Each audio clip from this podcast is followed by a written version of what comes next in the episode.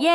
ーイ。声で元気を届ける。ボーカルプロデューサーのゆっからふです。この番組は聞くだけで宇宙と両思いになれる。すなわち自分のことが大好きになり人生丸ごとうまくいくようになる魔法のポッドキャストです。2021年も半年半分が終わりますね。2021年6月30日にお届けします。うち恋楽しんでいってください。さて前回の最後に私がなぜいつも夢を持て野望を掲げろと言いまくってるのか問題について今回はお話ししていきます。はいこの番組は宇宙と両思いになることで人生丸ごとうまくいくよっていう話をしている番組ですけれどもえー、っと特に変化ございませんっていう方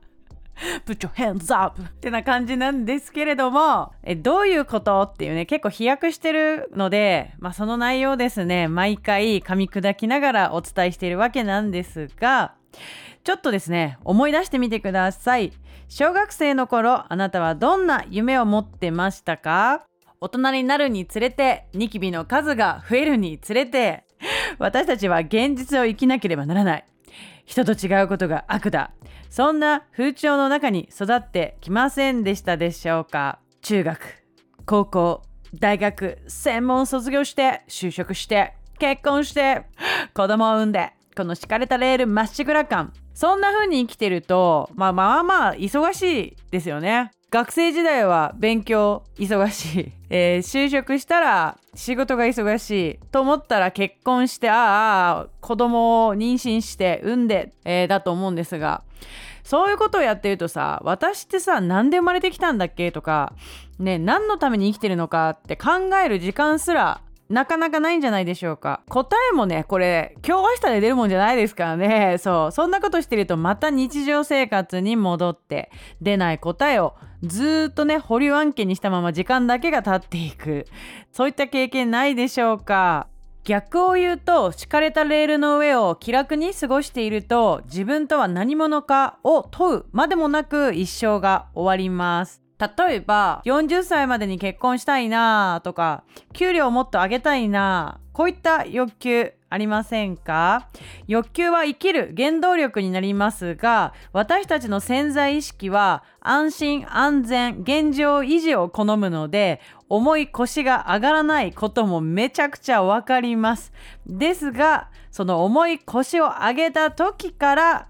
あなたの人生が本当にスタートすると言っても過言ではないんですよね。どんな夢かとか規模感にもよるけどこうなりたいっていうね明確な目標があると自分に向き合う時間がめちゃくちゃ増えるんですよね。さっき話した通り敷かれたレールの上をねただただ生きてると自分と向き合うことってほぼないと思うんですけど夢を持つことによって自分に向き合う時間が勝手に作られるので自分とは何ぞや自分の本質に気づく機会が自動的にできるそんなイメージです。なんで自分に向き合う時間が増えるかっていうと目標を決めて3ヶ月後こうなりたいと思ってても日常にこう追われて計画通りに進まないことがあるからこう工夫したりするのよ。で例えて言うと好きな食べ物を最初に食べるか最後に食べるかとかこう自分の特性ってなんとなくは把握してるじゃないそれがねもっと研ぎ澄まされていく感じになるイメージかな。でさらにそれが確立していくとまたね壁にぶち当たるんだけどあれなんか結構自分やりたいようにできてるはずなのに思うように先に進まないぞってっていうゾーンが出てくるんですよね。そうなった時っていうのは結構利己的になっている場合が多くて自分はこうしたいからってすごい大事ではあるんだけれども社会と自分がこう分断されてるイメージになるんだよねそうだからそこをつなぐこうブリッジ橋みたいな役割になるものをね一つ入れる必要があるなと思っていてそれが自分がやりたいことかつこう世の中のためになることっていうこの軸をですねちょっと一個増やしてあちら側から自分を見る俯瞰してみる。この作業結構大事なんですよね。そう。でここまで来ると利己的から利他的という状態になりますから自分の目標にギュンっていきなりね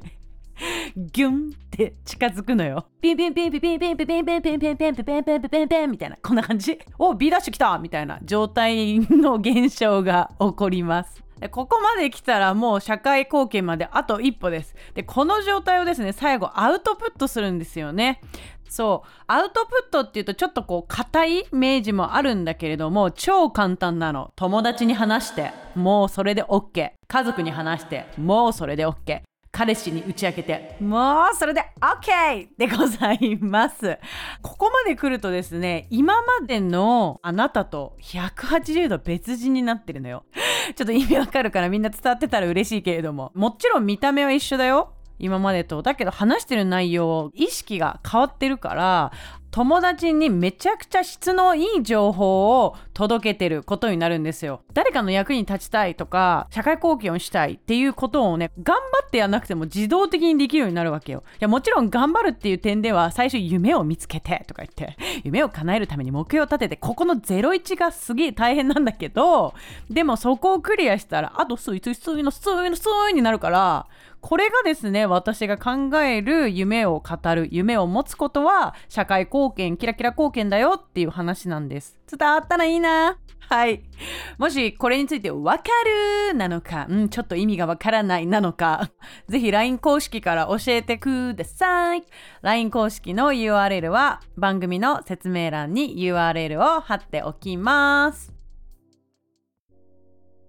はい、ということで31回目の配信いかがでしたでしょうか？今回のエピソードが面白いと思ったらぜひ番組のサブスクリプション登録をしてください。サブスク登録するとエピソードが配信される水曜日と日曜日に自動的にスマートフォンにダウンロードされます。